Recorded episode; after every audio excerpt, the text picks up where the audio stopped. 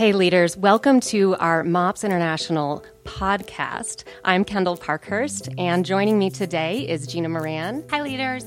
And we're also so excited to be featuring Mike Foster from People of the Second Chance. Hi, Mike. Hey, guys. Thanks so much for being with us today. It's good to be here. Why don't you tell us a little bit about People of the Second Chance? I just love that name. Sure. So we're a nonprofit organization that I think at the very root of what we're doing is helping people love their not-so-perfect story. And whether it's um, we do training, we do curriculum, I, I write and I speak about grace and second chances, and really just the sense of helping people um, own all of their story, because sometimes we like to put sort of the successful pieces or the more perfect pieces or the p- pieces of our story that we, we like or are proud of. But I th- really think um, the sense of we're ever going to find true freedom or wholeness in our life, we actually have to bring all of it to the table. And really, I think that's where God steps in. That's where grace steps in. Like the stuff that maybe there's points of our story where we have felt shame or embarrassed about, or maybe there's things from our childhood that have been very difficult or traumatic. Like all of that stuff matters to God. And I actually, like one of the things that we, we do at People's Second Chance is actually help people embrace that, because I actually believe that's your unfair advantage that you bring into the world, that it expands your heart and compassion for people, gives you more empathy, gives you this sort of advantage to say, like, have those what I call Me Too moments. And so if we don't, if we're not bringing our brokenness to the table, then we're sort of robbing all of, all of us in, in the community, and whether it's women sitting at a table with us at a MOPS meeting, like that stuff matters. And so just helping people be braver with that part of their story, to understand that part of the story, and then really how they can leverage much of their brokenness for the kingdom. I think that's fantastic. I think that's exactly what we want to see our leaders doing and see women doing within our groups. I think um, the way we bring together our story um, is, it just like Mike said, like it's the key to a relationship that um, really gives a place where we can point um, point to Jesus and to just really connect on a deeper level. Um, Mike, as Um, as we're talking about this, it's super easy to talk about sharing your story, but can you give me, like, what would you tell our leaders would be some practical ways where they can actually step into feeling comfortable with sharing their story? Yeah, I think that's uh, the unfortunate part of it is that a lot of times the the things that we maybe didn't go so right in our stories, that we have a lot of fear and anxiety about that. And honestly, for good reason, because there's probably sometimes in our some point in our life where maybe we've been vulnerable, or we've shared something and we've been looked at funny, or we got the stink eye, or or we've been flat out rejected. And so we, you know, human beings are kind of smart people, and we take cues, and we're like, well, if this, if I can't share this, then I'm not going to, you know, if I do, I'm going to be rejected. Like, I'm going to not do that. And so I think the first part is really, I always encourage people just to understand your story. Maybe the first step is not so much about like sharing it publicly, but actually maybe journaling about it, or just saying, okay, what are the parts of my life that maybe hurt, or that I'm afraid of? Or what are the things in my life that have kind of been buried back in the back? And maybe start processing that with God, and really just saying, hey, you know, how can I have more freedom to share this? And how... What, why am I afraid? Why do I feel much, so much anxiety about, you know, being known in this part of, you know, this, maybe this season of life? Why does this hurt so much? And so I think it starts personally, like figuring out what it is. I, in, in, we have a curriculum called Freeway, and one of the big things is um, just just slowing down sometimes. Like the first step to freedom is really awareness, and the way we do that is to slow our lives down. And because I think the the rush of life, the speed of life, is just honestly a really great coping mechanism for not actually having to be with our heart. And so the, the you know maybe that's maybe the first step is saying, okay, I need to slow down here, and I get need to get more in tune with my story, with my pain, with my heart. See what God's doing there. Maybe it's right then writing it down, or maybe it's maybe sharing with one close friend first. And then hopefully as we begin to know our stories, our not-so-perfect stories, as we start opening up, I always say like freedom just rushes in like literally the very first time we say something. And that's that's the hardest part of it, actually, like to say the very first words. But when we say those words, then it actually becomes easier and easier and easier to to a sense where your not so perfect story will be just as natural as talking about as your great story, you know, the, the story that went where everything went right, or your successes or your wins. Oh, I love hearing that because it's a reminder. I can't remember. It's one of the great thinkers of long ago who said, man's greatest problem is that they can't sit in a room alone by themselves. Mm. Like that's the heart yeah. of so much of our own pain, because especially now with media and phones and constantly, I mean, even at a stoplight now, I realize I grab my phone. Like I yeah. can't sit at a stoplight yes. without distraction. Yeah. Because what am I afraid of that might pop up? And I think you're so right being there. And I think the other thing I heard you say that you're not only calling into action people telling their story, it's also the listener. Mm-hmm. And how we respond to people when they do finally open up. Yeah, and that's really important too. And I think one of the great things that we can do in community, and, and all of us can get better in terms of our response to people, whatever whatever people are bringing in the into you know the conversation, that we sit there in a place of grace and understanding. And one of the reasons why we can do that is because we're in touch with our own story. See, I can be very judgmental or very sort of like, what you did, what, when I'm sort of disconnected from my own pain. That's that's why this is so important for you to actually understand your part, because when you hear somebody's not so perfect story and you've owned your own not so perfect story, you, that's a beautiful place. That's like a miraculous, compassionate, empathetic place. But when you are divorced from your own pain, then it, then we actually sit in a place of judgment when people are sharing. So that's why I, I just like, to me, it's the key that unlocks real community. It's the key that locks, unlocks real freedom. I'm just picturing moms around, we have discussion group tables, you know, where there's a MOPS leader who helps uh, facilitate. Let's say someone really pours something out that we're uncomfortable with. What do we do with that? Yeah. And I think we got to be honest, too, with the fact that sometimes we hear things and they are they are shocking, like or, or like surprising.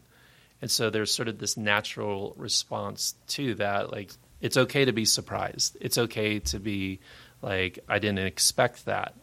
But, you know, that's maybe our, our initial gut reaction to something. But as quickly as possible, we want to start welcoming in grace and the spirit of acceptance, um, because people, again, were great. You know, I, I forget what they say, but it's like seventy-eight percent of communication is nonverbal, right?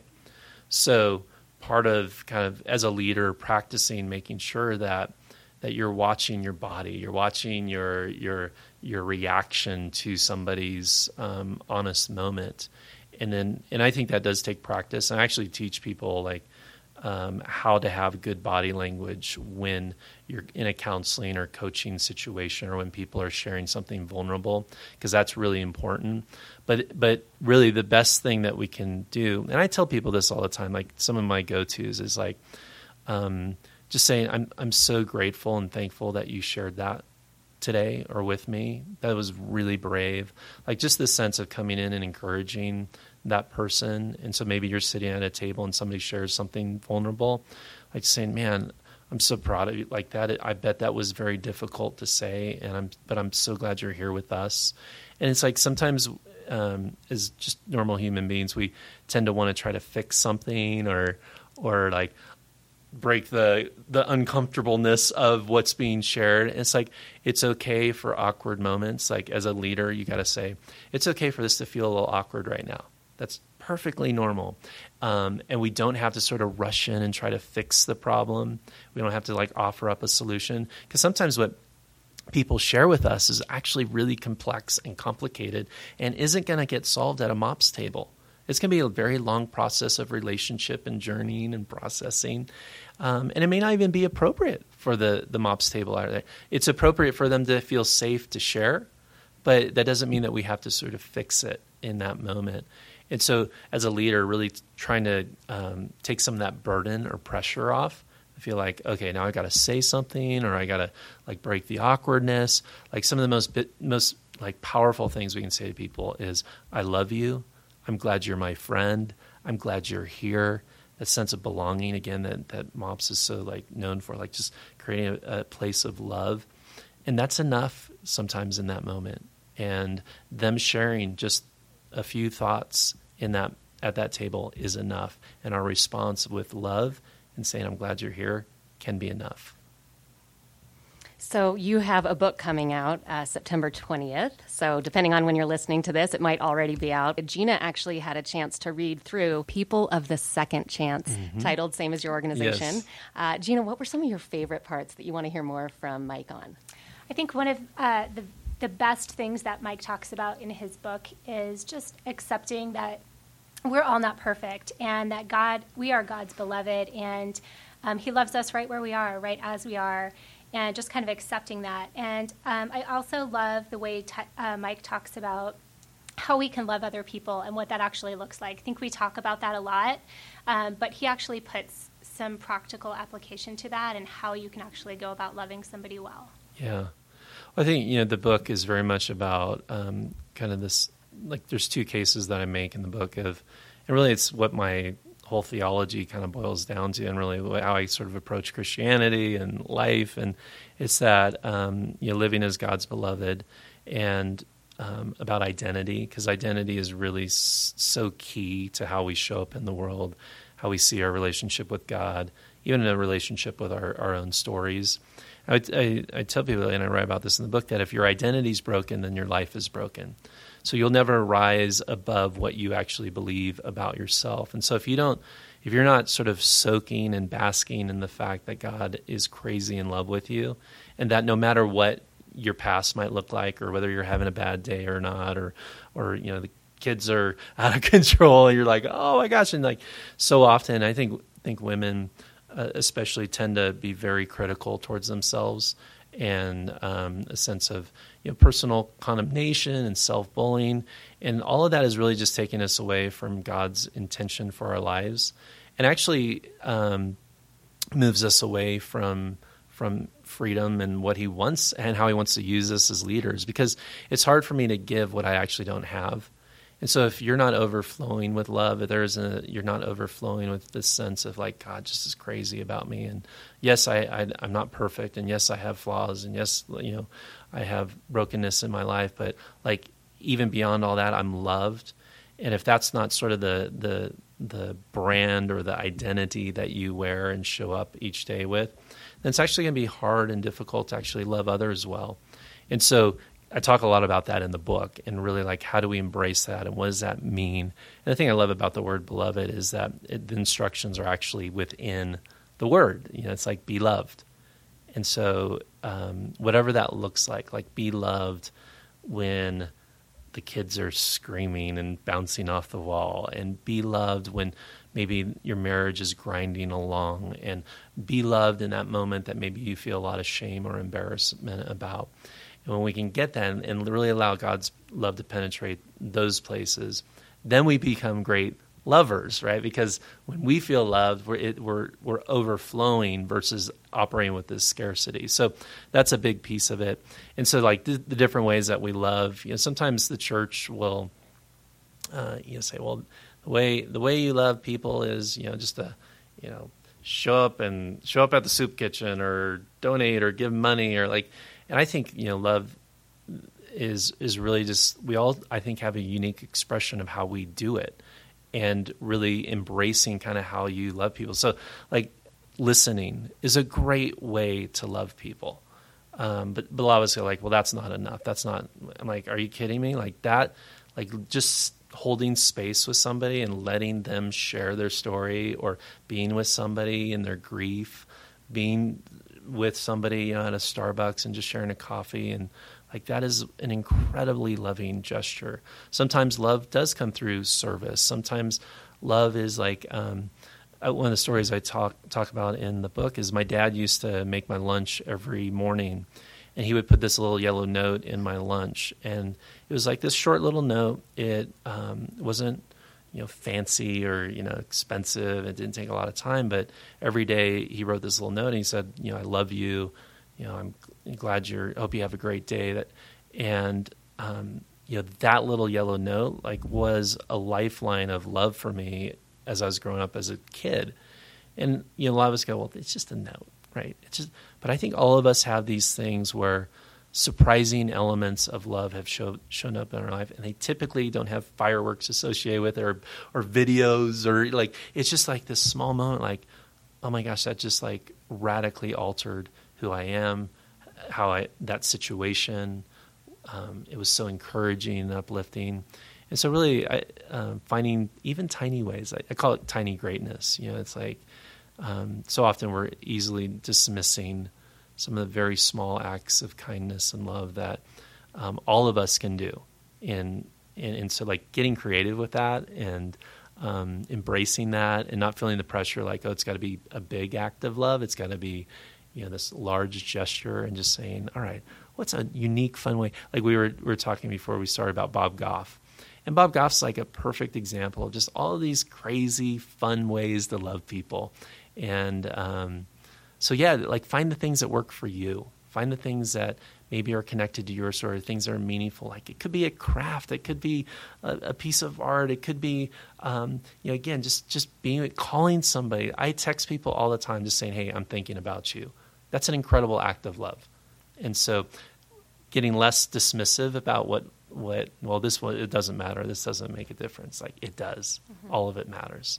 Well, and I think as women um, with young children and stuff too, I think we think we have to reserve because we're going to run out. Mm.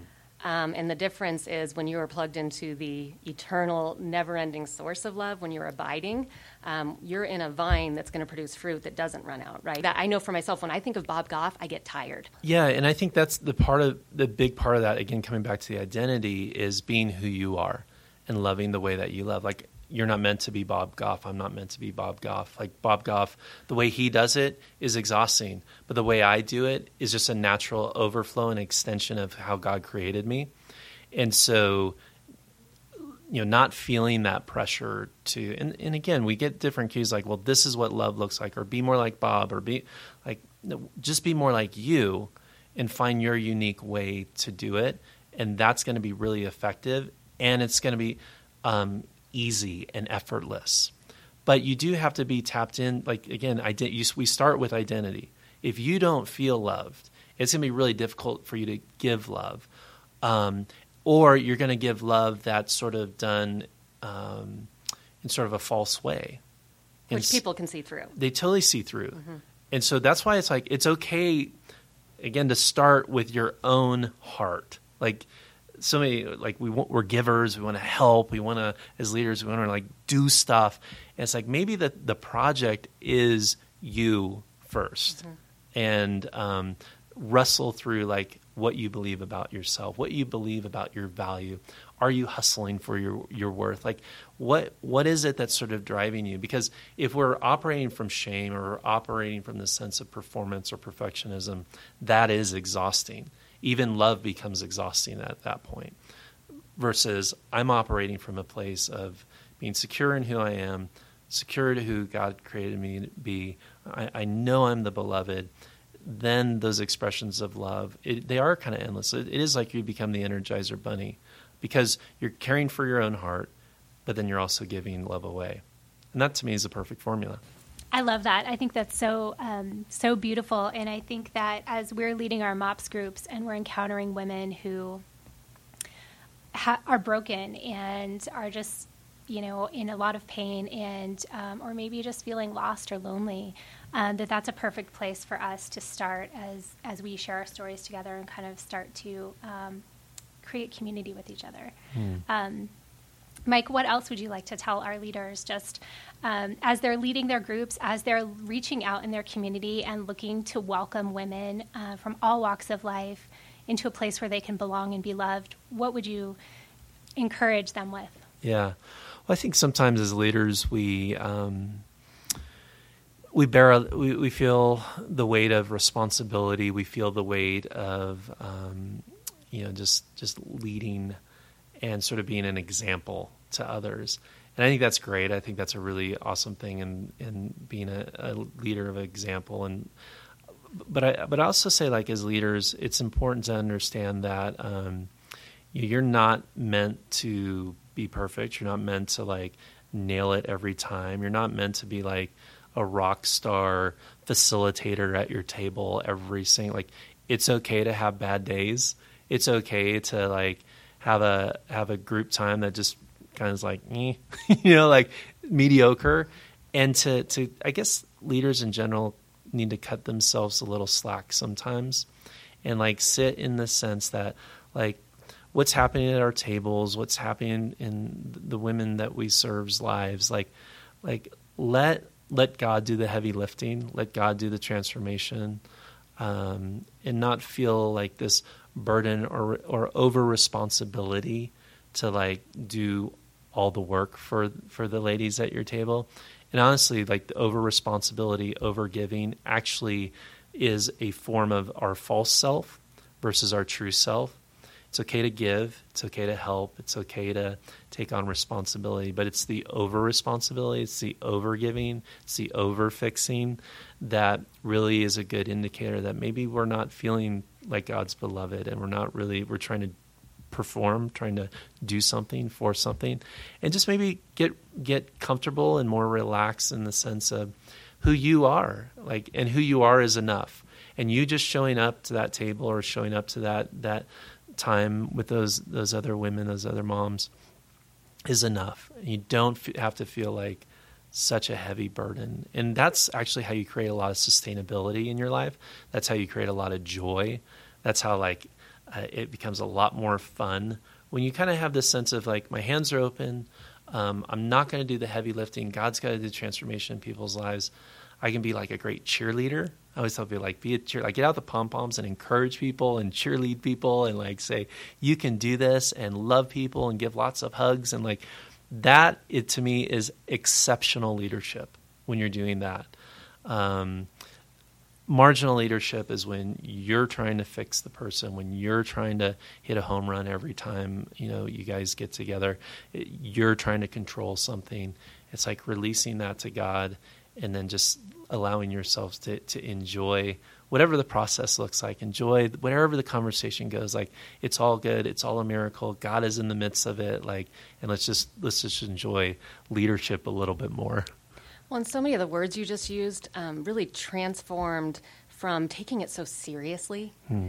because then we become very serious people. Yes. And we reflect a serious God. And one of the questions you pose in your book is, what if we partied as much as we preached? Uh-huh. I love that. Yeah, well, I think, you know, it's interesting because um, I spent a lot of t- a lot of time, a lot of my leadership, a lot of my work is in like really painful, heavy things. Like there's just no getting around that. But there is um, a lightness to to life and how what I do, and um, an enjoyment of it, because I, I think that's much more to the heart of God. It's like, um, yes, life can be crazy heavy sometimes and crazy dark and all of that, but um, our you know our theology, our religion, our, our faith does not have to be sort of this serious, heavy thing. Like we're hope, we're hopesters. We are we're people who um, understand like how this all turns out. Like, and so um, it's okay to smile. It's okay to like. It's okay for mystery, right? It's okay for it all not to fit together and to like, you know, that's crazy. You know, like it's just like, this is a crazy thing. I don't know what's going on here. Like, it's okay, like to sit in that and go, um, it'll make sense at some point. Right now it doesn't. And that's okay, instead of fighting it or trying to, you know, wrestle with it all the time. And so I do talk about this idea of like, if, if we as leaders, as Christians, were more celebratory, Um, instead of, you know, we partied more than we preached. And I think, you know, I talk about in the um, book, the story of the prodigal son. We tend to get hooked on the prodigal character or the elder brother or even the father, and we forget that there's this whole party thing going on. Actually, if you look in the gospel, you know, Jesus was a lot, there's a lot of party scenarios, you know, whether it's a wedding party or a, a, a banqueting table feast, you know, the, the story of the prodigal son. And so it's okay. Like, to me, I, I'm so much more, um, I've, I've sort of disconnected from trying to fix all the world's problems, trying to fix all the problems in people. In fact, I think the problems are actually, um, the symptoms are are relevant, but maybe not as important as we think they are, versus like coming at somebody and say, I'm going to celebrate you. I'm going to, I'm going to love on you. I'm going to like believe in you. That is so much more powerful and transformational in people's lives than talking about the problem. Because one thing I've realized over you know, almost fifteen years of counseling and thousands and thousands of hours of working through people's problems is that the problem, it, we're all sort of aware of the problem at some level. They're aware of the problem. It's kind of obvious. Like, okay, they say the problem, and we can talk about the problem for a very long time.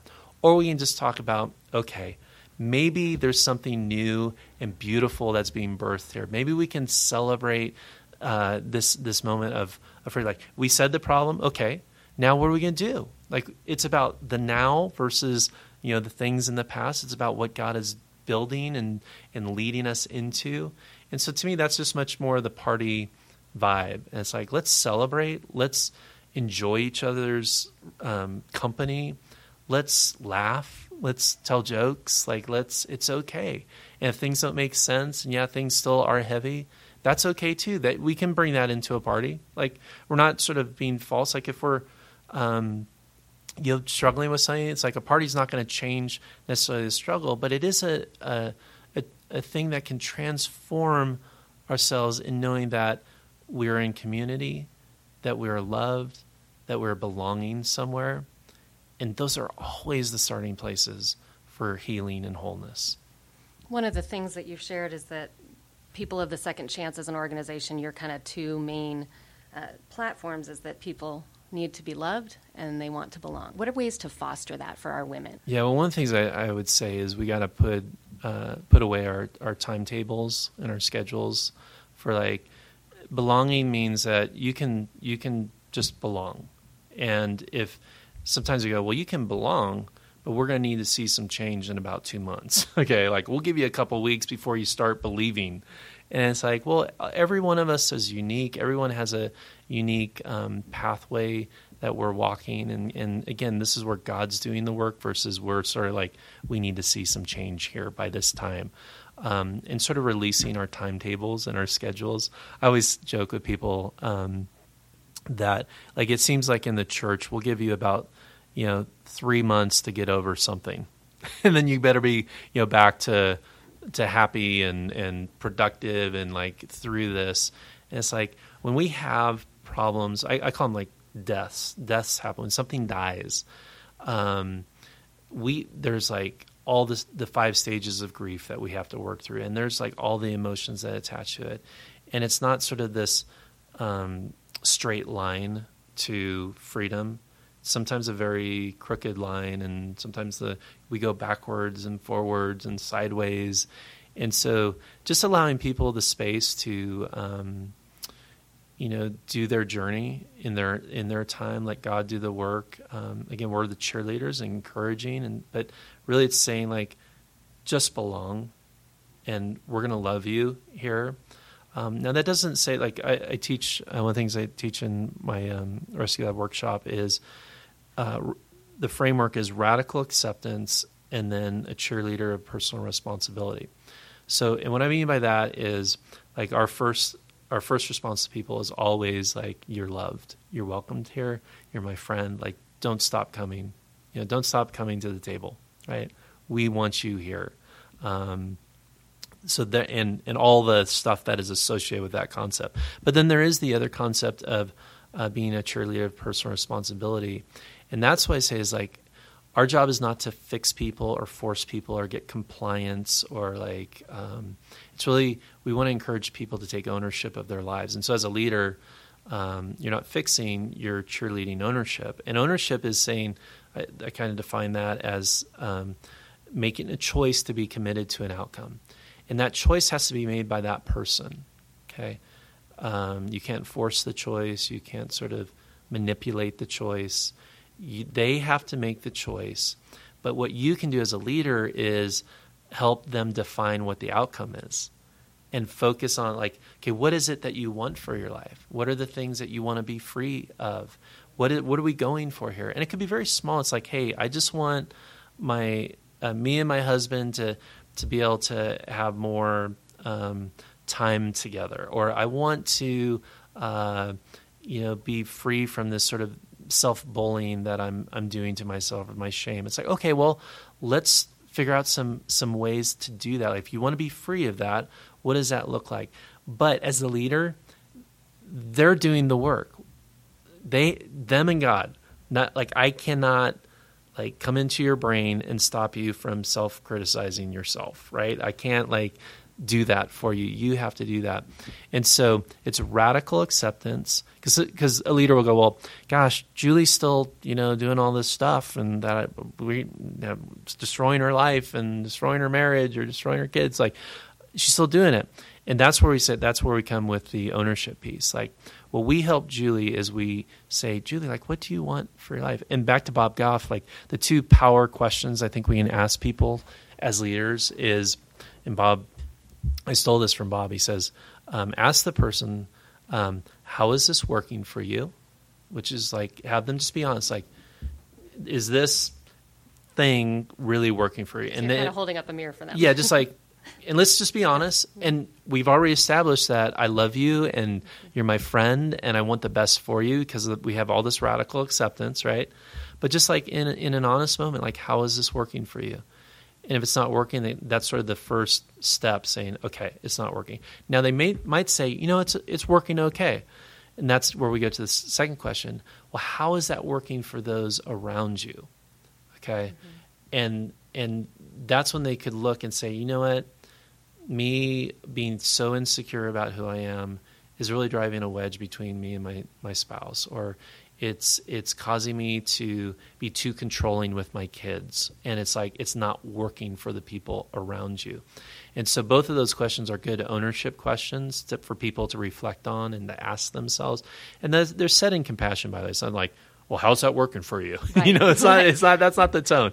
But um, you've already you've already secured the fact that you're for them, you love them, you want them to thrive and flourish in their lives. So it's in the midst of a relationship. It's in, absolutely in the midst of... We try to do at MOPS as well, as to the relationship comes first. These people need to know you genuinely care without question for them, or they're not going to be honest with you, or absolutely even go there, right? Absolutely. Like, one of the things I, I'm so such a big believer in is creating a place of safety for people, because if people don't feel safe, if they don't, if they if they feel like if they said something or had an honest moment that it would threaten sort of their standing in the group, they're not going to talk about it.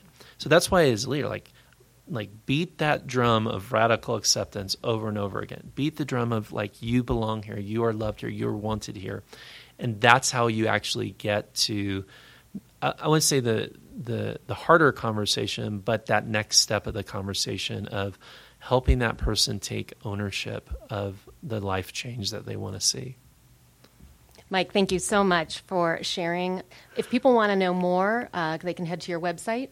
Yeah, so the website, second chance dot org, have, has all kinds of cool stuff. We have our curriculum on there. We have um, our small group stuff. We have um, some free e-courses that you can watch that are deal with shame, that deal with fear, like um, help you coach and counsel your friends. Like, there's all kinds of really good resources there. Um, the book is available on amazon dot com or Barnes and Noble, or wherever books are sold. Thank you again, Mike, for helping us think as MOPS leaders how we can come to the table uh, as we kick off our year and really try to create a space where women can feel safe, to be loved, and to feel like they belong. So thanks for that. Can't wait to read the rest of your book. Thanks, guys.